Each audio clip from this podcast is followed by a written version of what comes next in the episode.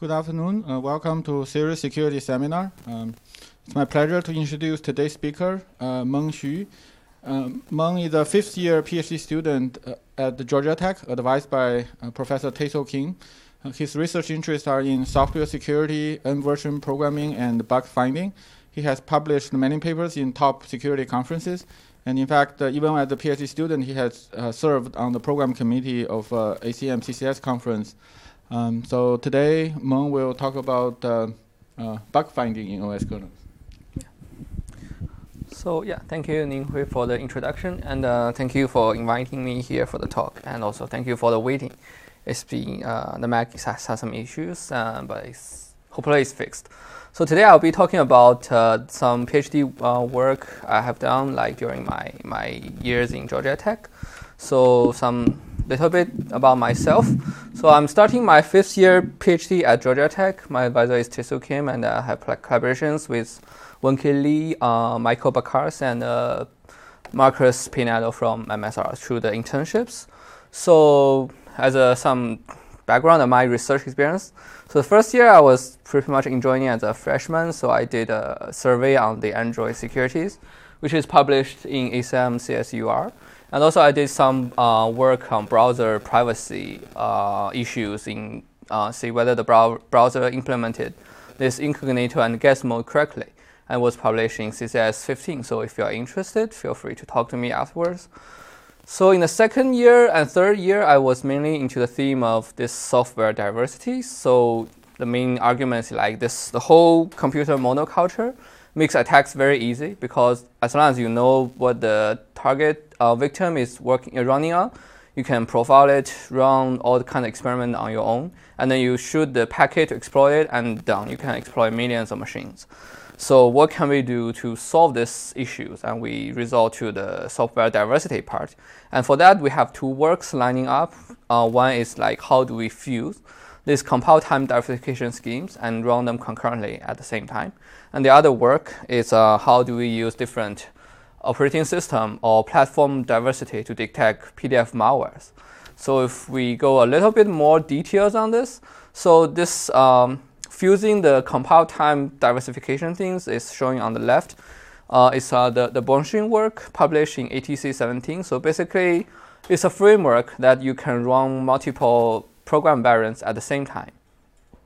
So, and the whole, the key to this architecture is the recording system, which, uh, or the synchronization system, which one variant will actually trap into the kernel, dump the information into, in this picture, a, a ring buffer, and uh, then the, the other variants, or call, we call the followers, which is instrumented with different sanitizers, will, will come in and then compare with the what already have there in the, in the kernel, in the ring buffer. And by if we see any divergence in the, in the, in the execution, we call this as a, a alarm, and we raise the alarm and saying that, hey, something is going wrong. Maybe one of your variant is exploited or is under attack. Please do some investigation. So on the, the on, in terms of this OS diversity or platform diversity, it was published in USENIX Security 17. So it was summarized by the picture on the right. Basically, we send the same PDF file into two platforms, one running on Windows, the other running on Mac OS. And then by comparing the internal ex external traces, we know that whether this PDF is a good one or a bad one, because the assumption is that if a good PDF, it should behave exactly the same on the two platforms Otherwise, if it's trying to exploit something, it very likely it will fail in one of the platforms. And in our cases, most, most attacks fail in macOS because they are designed with Windows in mind. So this is another way of another aspect of trying to detect malicious PDF documents. So this, my fourth year is more towards uh, the bug finding uh, applications. And also I do some internships in Facebook and uh, Microsoft Research just to know how the industry is conducting the researchers. So if you're interested in my experience there, you can also talk to me offline.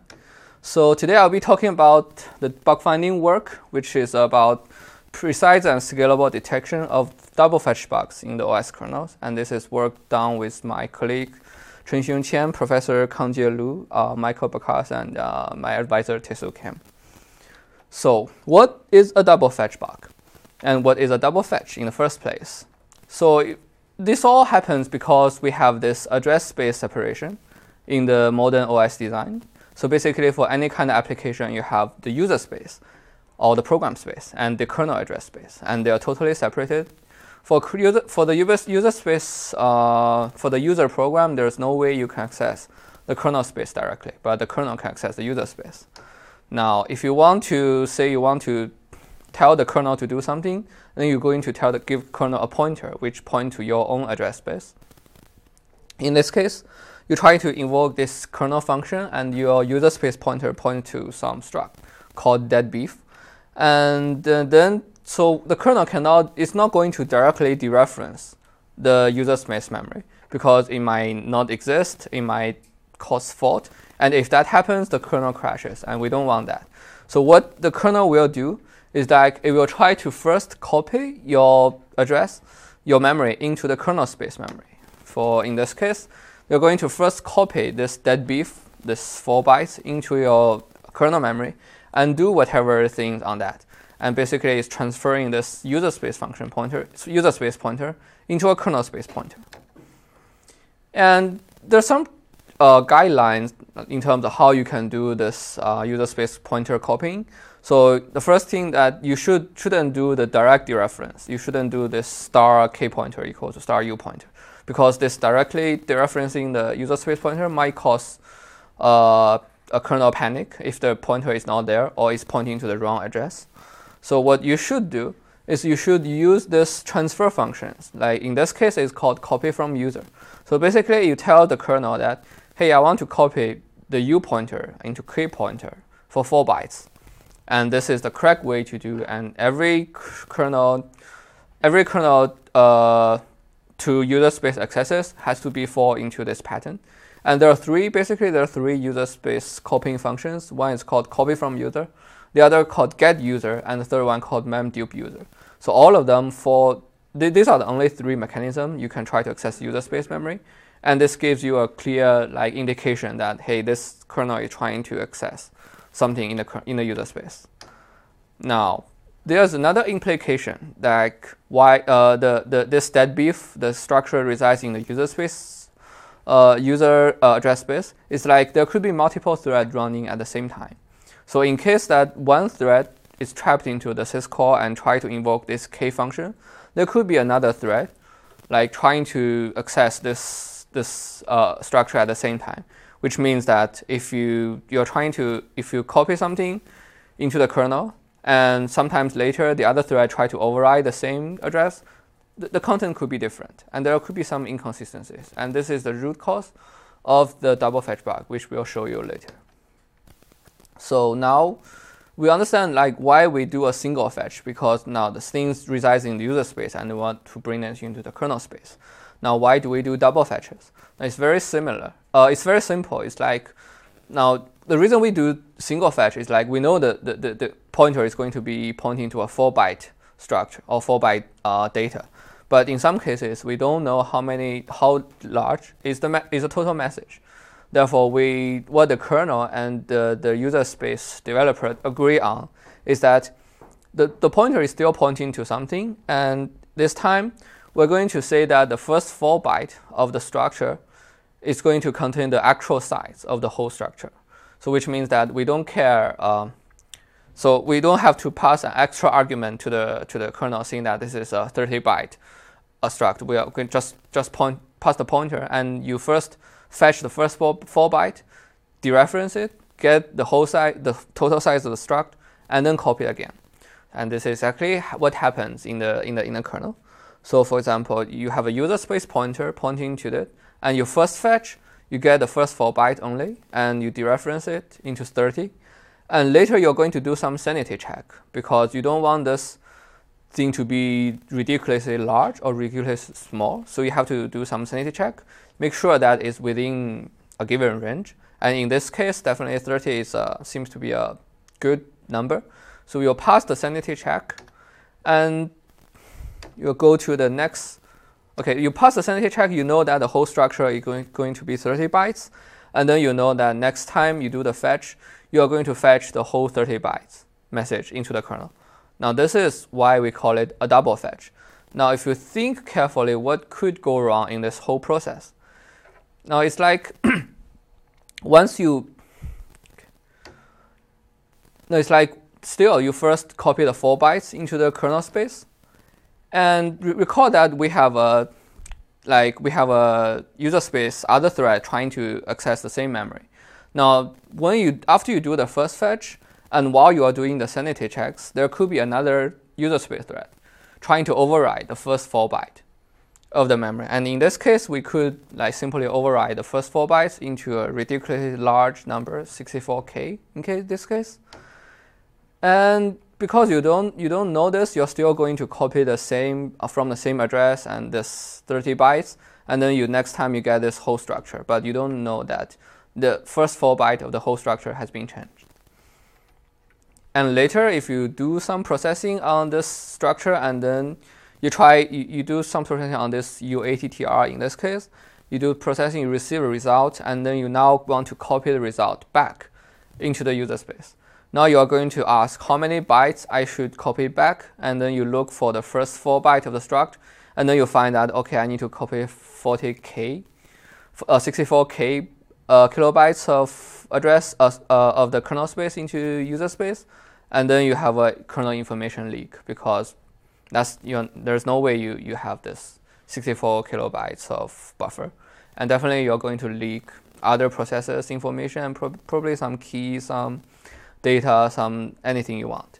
So this is this is how this double fetch bug can lead to like serious exploits.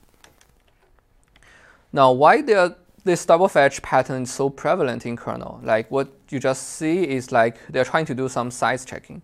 So we want to ensure that the size uh, is within a certain range. It's not too big or too small. And there could be other cases, for example, dependency lookup, uh, protocol signature checking, or some information guessing because like the, the information given by the user space is not complete. So I'll show you several examples. So this is an example. This is a case of dependency lookup. So what you're trying to do is like you're trying to uh, first get the message header, like similar to the size thing, you get the first few bytes, and then from the header you try to see whether there's a, uh, you try to get this IOC number, which is a device number. Think about it as a device number, and then you try to look up whether there is a device in the kernel to handle this request, and if there is a device, uh, lock is lock. To handle the request, release the lock, and give up the device. So this is what intended by the developer. But what actually you can do is like, because you can change after the first fetch, what you can essentially do is like you can ask the kernel to hold the lock for the number one device and do this download using number two's resources, and then release the lock for number one. And if you do this kind of attack, you can do like um, mutual uh, uh, deadlock kernel deadlocking, or you can do some use some race condition because now this do fw download function is not protected with any lock. You can do all kind of data races with it, and how you want to exploit is your like it's up to your imagination actually. And this is a very another simple attack like the kernel try to enforce that you shouldn't send out messages, which is not TLS version 1.2 and so what they do is like they fetch the header first and quickly check if the if this version TLS TLS 1.2. If it's yes, then go ahead. Otherwise, reject. Now the intention is very good, so we don't need to copy the whole message to, to know the header. But what actually can happen is like you can skip the you can give it give it uh, a TLS 1.2 version just to spoof the uh, protocol check, and after you do the second fetch, you can change it to whatever TLS version you want. And this kind of break down the assumption that you cannot send out messages not in TLS 1, version 1.2. And there's some prior works that try to detect this kind of bugs. So the the Bochspwn project is what codenamed this bug as a double fetch bug. So it tried to run on Windows kernels and try to use some dynamic analysis approaches. Basically, it forks up a virtual machine and then try to Uh, uh, uh, try to fast, try to send the, the syscalls, and then you try to monitor whether there are two consecutive memory accesses to the same memory. And if this yes, then possibly this is a double fetch bug. And then they report this to the user, and up to the user to manually check whether this is actually a bug or not. And also there's a work called uh, decaf, which also falls into the lines of dynamic analysis, but instead of working on Windows, they work on Linux. And instead of using a virtual machine, they try to use this cache side channel. Because if you're consecutively accessing the same memory addresses, the cache is warm and it takes very small amount of time to, to, to get it. So they, they exploit this side channel to get the timing information. And it's much more clean than this virtual machine inspection scheme. And also the there's also another work which falls into the static analysis one, which is um, Pengfei's work on USENIX Security last year. So it tried to do some lexical code matchings. So basically, it kind of defined a pattern uh, in, a, in a code, saying that if I see the code written in this way, uh, say the two variables are the same name and they try they are involved in this copy from user and get user functions, and then we consider this could be a double fetch bug, and then we go to manual inspection to do that. So the good thing about the static scheme, which means you don't need to actually execute code, is like they have very high code coverage. You can possibly cover all the kernel code, even without the, the actual hardware to, to support it. Uh, but the thing is like uh, it's, it's very has a lot of false positive, false negatives, because you, you can't pre- possibly precisely model all the executions. Also, the dynamic scheme is on the contrary, so you, you, you have very precise information about when this memory is accessed but you cannot possibly run those drivers without hardware support. So, so what we try to do here is not much different from the Pengfei's work that falls into the static analysis. But the major difference is like instead of using lexical code, code pattern matching, we try to define this symbolically or in a more systematic manner, which in the later talk you will see. And because we have this much more precise definition, we can have both, both high code coverage and also precise detection. So basically, how do we define a double fetch bug? So we define the double fetch bug by defining what is a fetch. So a fetch is very simple. It's just a pair of two variables, symbolic variables, address and size. So address is the starting address of the fetch, and the size is how many bytes is copied in the kernel. So they are symbolic in a way that it could be um, concrete numbers or they could be like a symbolic number, which depends on user input. We just don't know. So then we define an overlap fetch. It's like two fetches are trying to access the same part of memory, or at least some partial of them are overlap, which can be further visualized in this way. So if you have a get user and then copy from user, which uh, falls into this pattern, and then you, we think that this is a clearly an overlap fetch because this ATTR part is actually fetched twice into the kernel space. And also another common pattern you see is like you first fetch the header of the message, which is uh, usually in the form of size of struct header. And then you, you, you dereference the size and you do some calculation and you derive what the size of the whole message. And then next time you copy from user the whole message. So these are the two most common patterns we see when you do this overlap fetch in kernel. And now we have overlap fetch, but every not every overlap fetch is actually a bug because like it's for example if I after the second fetch I actually do some check to ensure that the overlap regions are the same, then this is not a bug. So how do we formally define that whether this is a double fetch or a double fetch bug? We, refer, we resort to this like control dependence and data dependence definition. So we call, so if we call this a bug, if either control dependence or dependence can be established, and we cannot prove that those overlap region doesn't change during the two processes. So a control dependence is like some variable must satisfy certain constraints before the second, second fetch can happen. So in this TLS case, we have to say that in order for the second fetch to happen, this header dot version has to be TLS 1.2, otherwise it's a return E not supported. So therefore, we kind of implicitly imply the constraint that in order for the second fetch to happen, this shared variable has to be this. But after the second fetch, we didn't further check that this full dot version has to be TLS 1.2 version. And therefore, this, we conclude that this is a double fetch bug. And also in terms of dependency, data dependency is like that. So control dependency is like on you have we, we the, the, the overlap region affect the control flow. And then the data dependencies is like the overlap region. You somehow use the data inside it to derive something. And in this example, you try to use the IO's control number to derive the actual device controller or device adapter to, to, to, to, to acquire the lock and to do this download functions, which uh, kind of form a data dependency. But after you do the second fetch, you didn't even further check whether this number are the same, and then we therefore we conclude that this is a double fetch bug. And also, uh, there could be cases like you have both control and data dependencies, and there will there will definitely be a bug as well.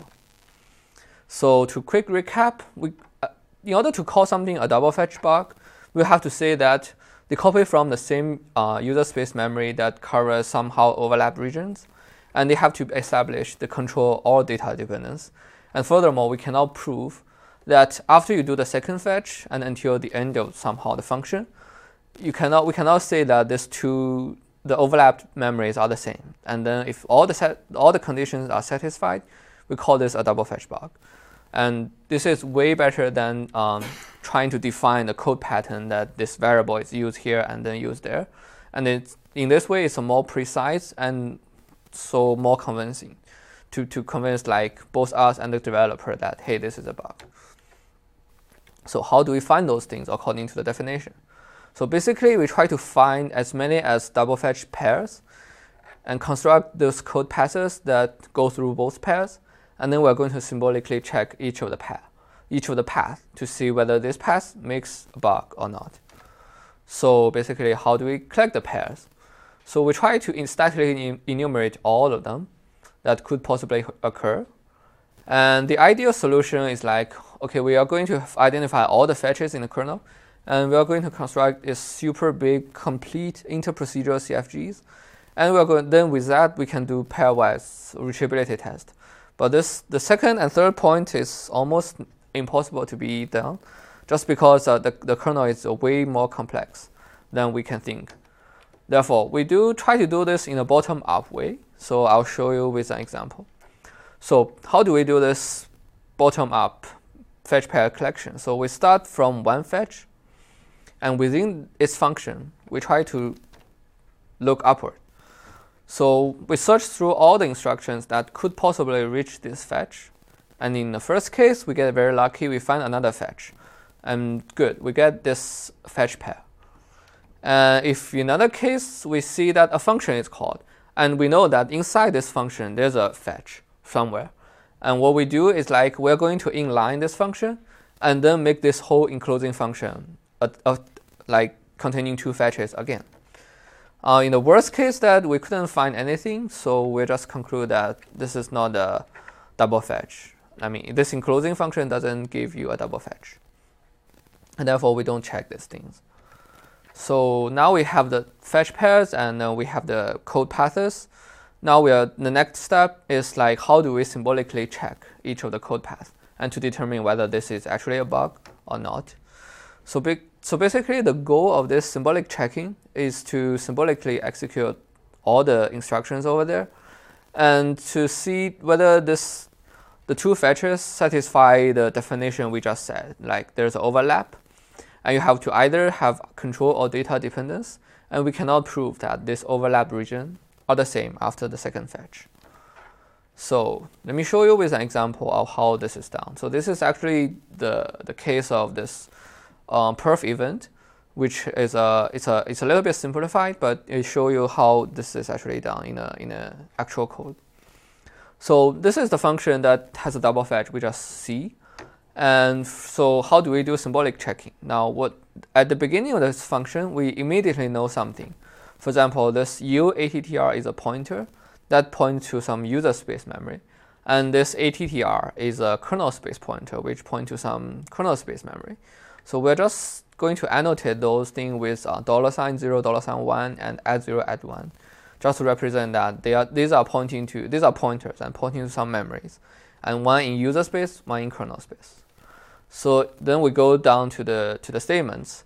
So when you see the first fetch, we are going to see that the first fetch is starting is a fetch pair A and S, and the address is the uattr plus 4 and size is 4 because get size get user will will will get the same size as the first variable.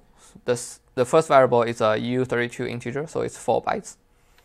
So we immediately know that this uh, first fetch, what how to represent this first fetch. And later word, we do some sanity checks, uh, which is basically assert some constraints on this dollar sign number two, which represent this size variable. And after the second fetch, we're going to do the, uh, sorry, after the sanity checks, we're going to do the second fetch. And in this time, we get a constraint that the second fetch starts from 0, uh, which is represents UATTR, and the size is, is a symbolic expression. It's dollar sign 2. And dollar sign 2 is, is what you get in your first fetch. And when after we do this, now it's when we reach the end of function, now it's time to check whether this is a bug or not. So we first try to see whether this is an overlapped fetch, and it turns out yes, it is an overlap fetch. so because we can, we could have a have a size, say like seven or eight, that covers uh, that is as long as it is more than the the the four and also satisfy this page size and the perf attribute size version zero constraints, we can we can we can possibly have an overlap fetch. And the next thing is like we are going to check whether this makes it a double fetch bug or not. So basically, we are going to see whether this uh, data dependence or control dependence. And in this case, we have both dependencies. And then we we think that this could be a bug, and we are going to check whether at the end of the function we can ensure that this user, uh, this the same thing that copies in the two fetches are the same, which uh, in this case is the size and also this attribute uh, point size. So, and we try to, we send this constraint to the solver, and the solver says that there's no constraint that has to force them to be the same, and which is true. And in this case, we conclude that this is a potential double fetch bug. And we, we report this to the developer, and the developer acknowledged and patched it. So, and in the paper, there's a much more diff, uh, much more like advanced example showing you two more features we can do. Like we can do some loop unrolling and also we can do some pointer resolving, like alias analysis thing, uh, just, just within the context of what we are going to analyze. So if you're interested, I'll refer you to the, point, to the paper, which is in Oakland uh, this year. So general, in findings, we find 24 bugs in total. Like 23 of them are in the Linux kernel and one in the FreeBSD kernel.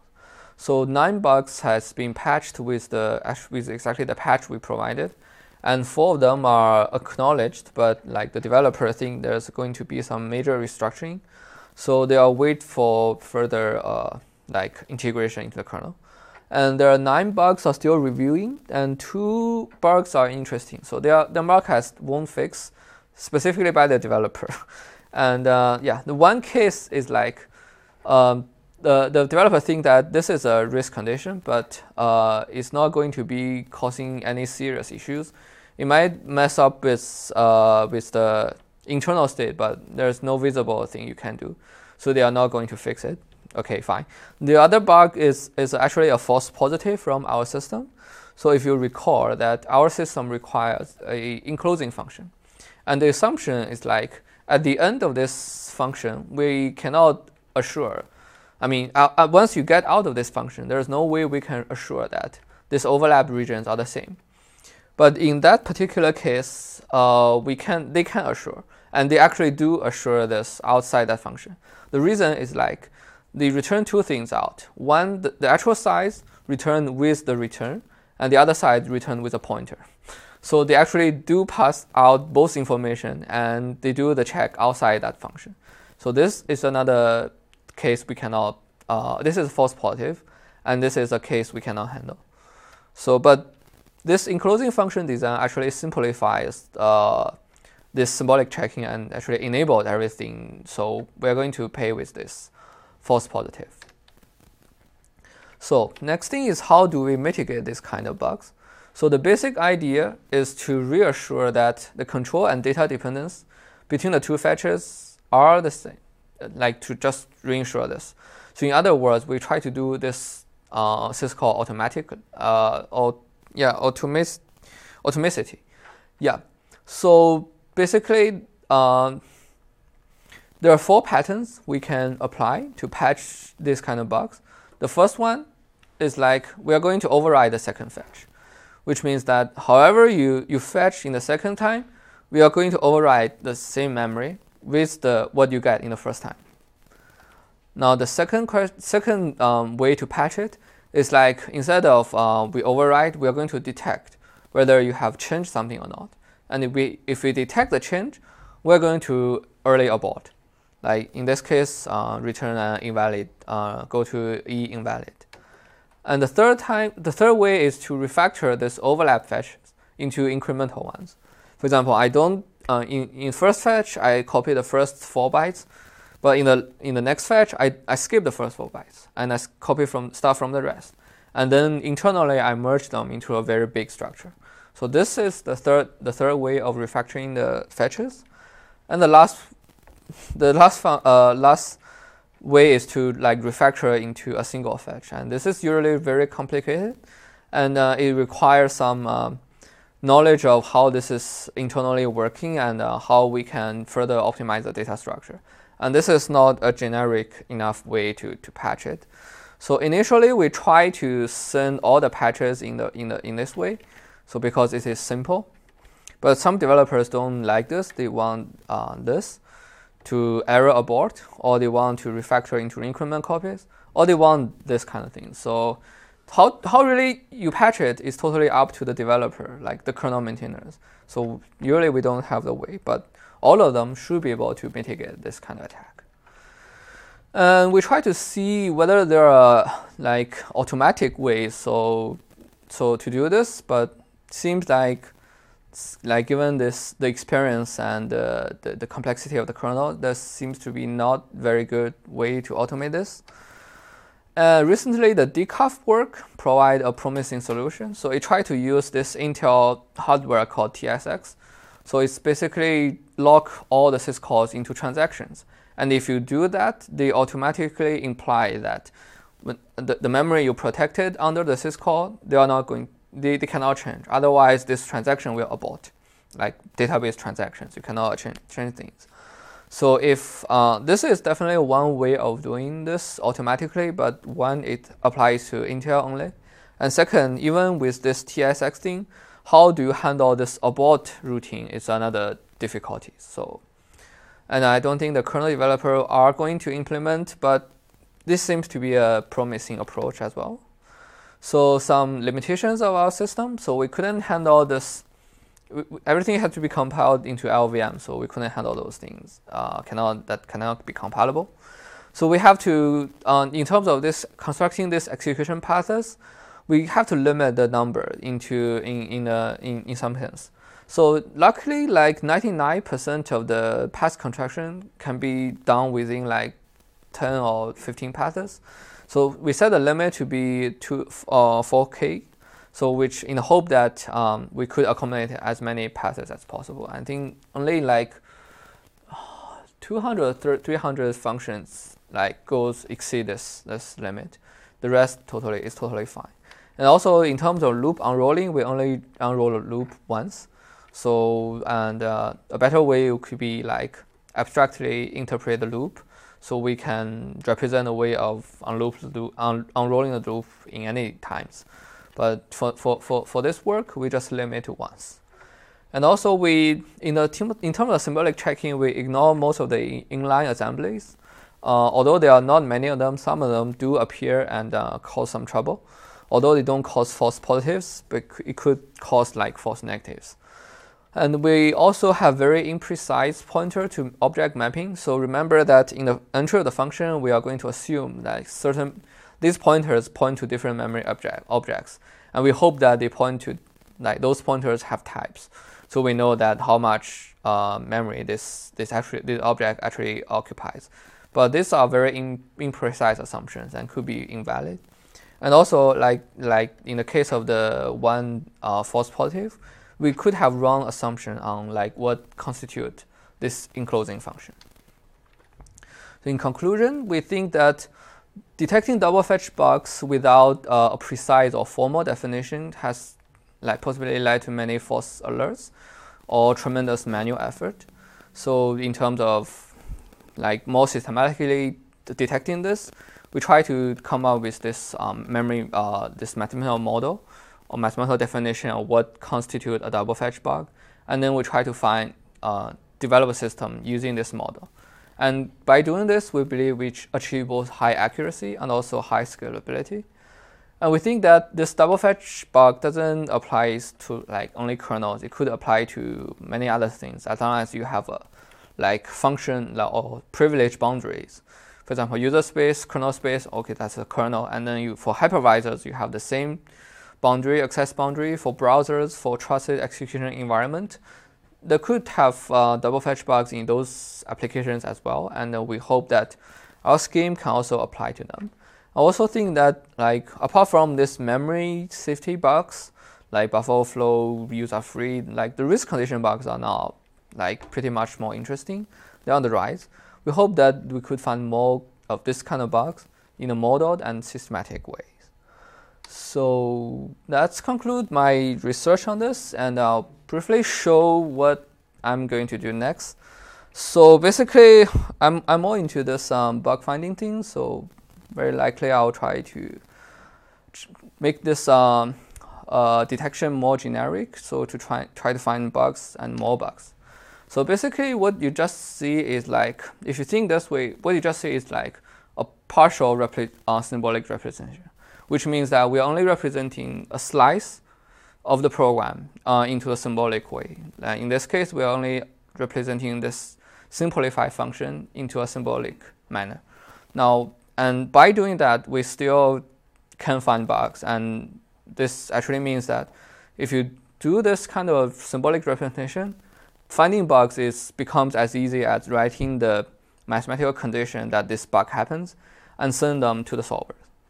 So this is this this kind of new way of trying to find the bugs in a more like systematic and fancy ways. So what if we can do this whole program symbolic representation? So what if um, we not only model a function, but model a large chunk of a program? So what can you do? Can you find more interesting bugs or like more or simply more bugs? So, and there are tons of issues or roadblockers along, along the line of research. For example, one key thing is like how do you model this heap memory? And um, how do you uh, handle those recursive data structures, for example, linked list? how are you going to represent them? And are you going to actually traverse the linked list? For symbolic execution, there could be like millions of like thousands of nodes. How do you do that? And uh, how do you um, do this path explosion, avoid those, and uh, or like represent them in, the, in a more scalable way? So these are some, there are some, the PL community has come up with a lot of interesting techniques. For example, they try to assume this type safety in the, in the heap memory so basically, each object is like in a type safe way, it's totally typed. And also, they come up with this segment offset and plain memory model, which um, use three uh, indexes to represent a memory instead of one symbolic index. So they, they could be used to like for this whole program representation.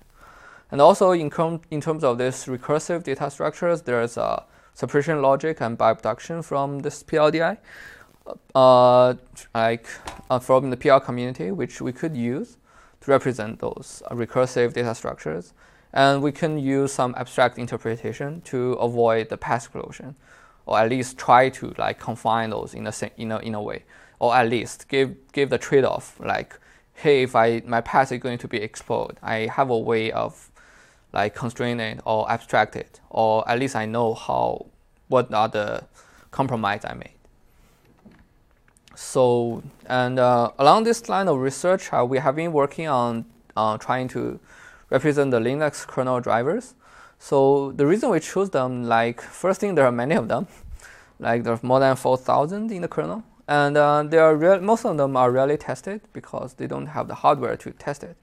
And each driver, and although although it's like the kernel is a huge thing, each driver is pretty much self-contained. So it's like small application which I mean, scaling the thing to the whole kernel might not be possible, but if you get the driver models and then only simulate the, the single driver, that could be doable. And also, this is definitely challenging now for the symbol executor, so that's why we choose them. And so we, the plan is like we're going to symbolically execute this initialization function of the driver. So once you symbolically do that, it will give you a memory map. It will give you two things. So one thing is like the point to graph. So basically, it gives you a thing like, hey, this pointer is pointing to potentially this number of memories with this set of constraints. And then they give you the call graph, like with all the function pointers resolved. And this is the benefit of having this init function. So once you have that, we could have like two. The next thing is to find bugs, and then finding bugs it become a search problem. So given this memory uh, snapshot and given all the possible function calls or function traces, so what are how do you how do you combine them and to find the bugs? So this is uh, the search space problem. And what we're trying to do is we try to do this multi-dimensional symbolic checking. So the very naive way is like we have a snapshot of the memory model, and then we send them to one uh, function, one set of function calls, and see whether there's uh, any issues or not uh, in, in this. So in the first case, we could find like, hey, the driver's abort procedure call might have a memory safety issue just by like symbolically traversing all the possible function calls. On the other, uh, on the other hand, we could find like, hey, this driver's close procedure doesn't have any issue. So this is like per procedure check. So what we could possibly do is we could possibly start to organize the things because if you are familiar with the, the drivers, each driver doesn't operate in a single snapshot, in a single like one shot thing. It, it operates in a, in a sequential manner. So it could be possible like we could first open the driver, then do something, and then abort, and then close. And if we have, if we do this, there could be a bug. Otherwise, there couldn't be. So can we find this kind of things that depends on how you invoke the driver? Can we find this kind of bugs? So this is another thing we are looking at, which is called it sequential checks. So the, the last piece of this uh, multi-dimensional symbolic checking is like we could do concurrent uh, execution on concurrent checks. So the bug, like say there's a data race, and it will only happen if you give the given this snapshot if you run these two functions concurrently and see if you want one process is calling this abort, the other process is calling the close call. So there could be a race condition in, in inside this uh, call sequence, and then whether we can find those bugs by doing this concurrent check. Now, now what if the search space is too huge for symbolic execution because we're talking about solving constraints here? Now we have fuzzing. So we, if we couldn't solve them with all the, the with the state of the art uh, constraint solver, or simply there are too many, we're going to rely on fuzzing to systematically explore the search space.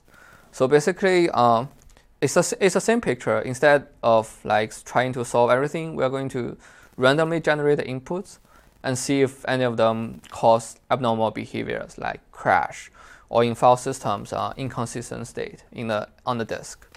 And similarly, we can do this per, per procedure or in a sequential way or in a concurrent way. So like we couldn't solve this with symbolic execution, there's fuzzing to support this.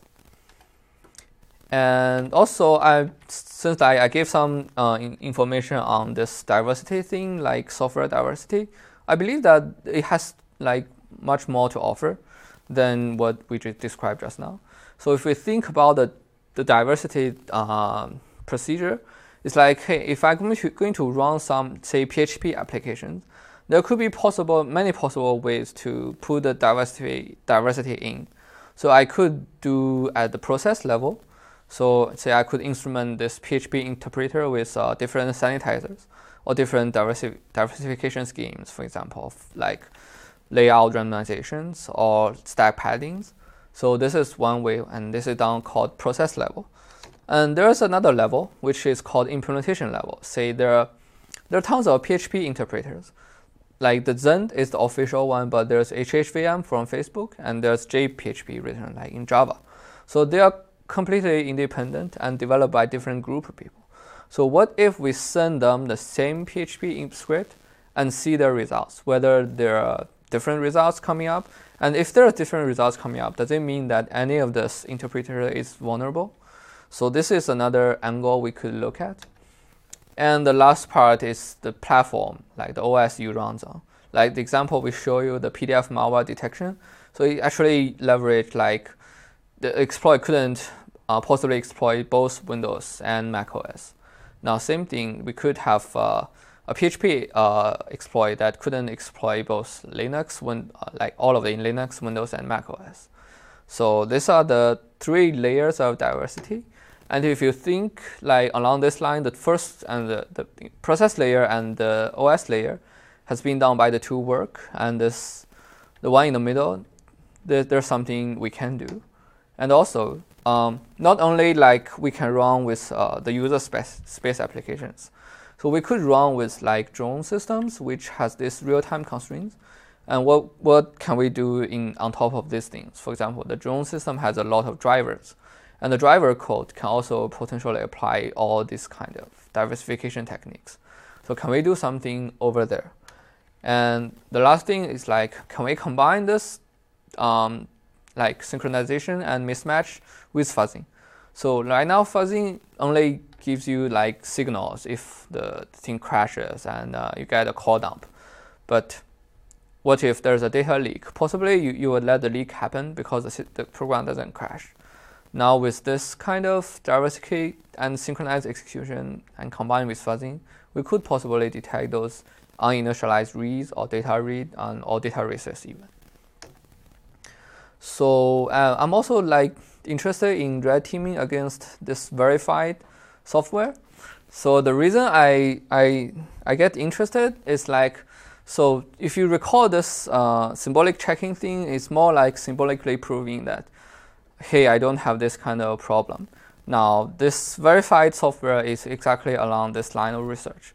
So the, the developers are putting up the specifications saying that we the software has to adhere to this and then they are going to generate machine check proofs to ensure that their implementation is actually on par with the specification. So what now? What can we do um, as a security researcher in, in, in line of this verified software?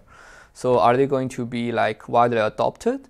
So are there any security problems, or are they are they going to be like missing specifications or even wrong specifications, or are they actually uh, free of bugs in terms of those unverified parts, like those libraries and like the interfaces. Are they are they going to be good?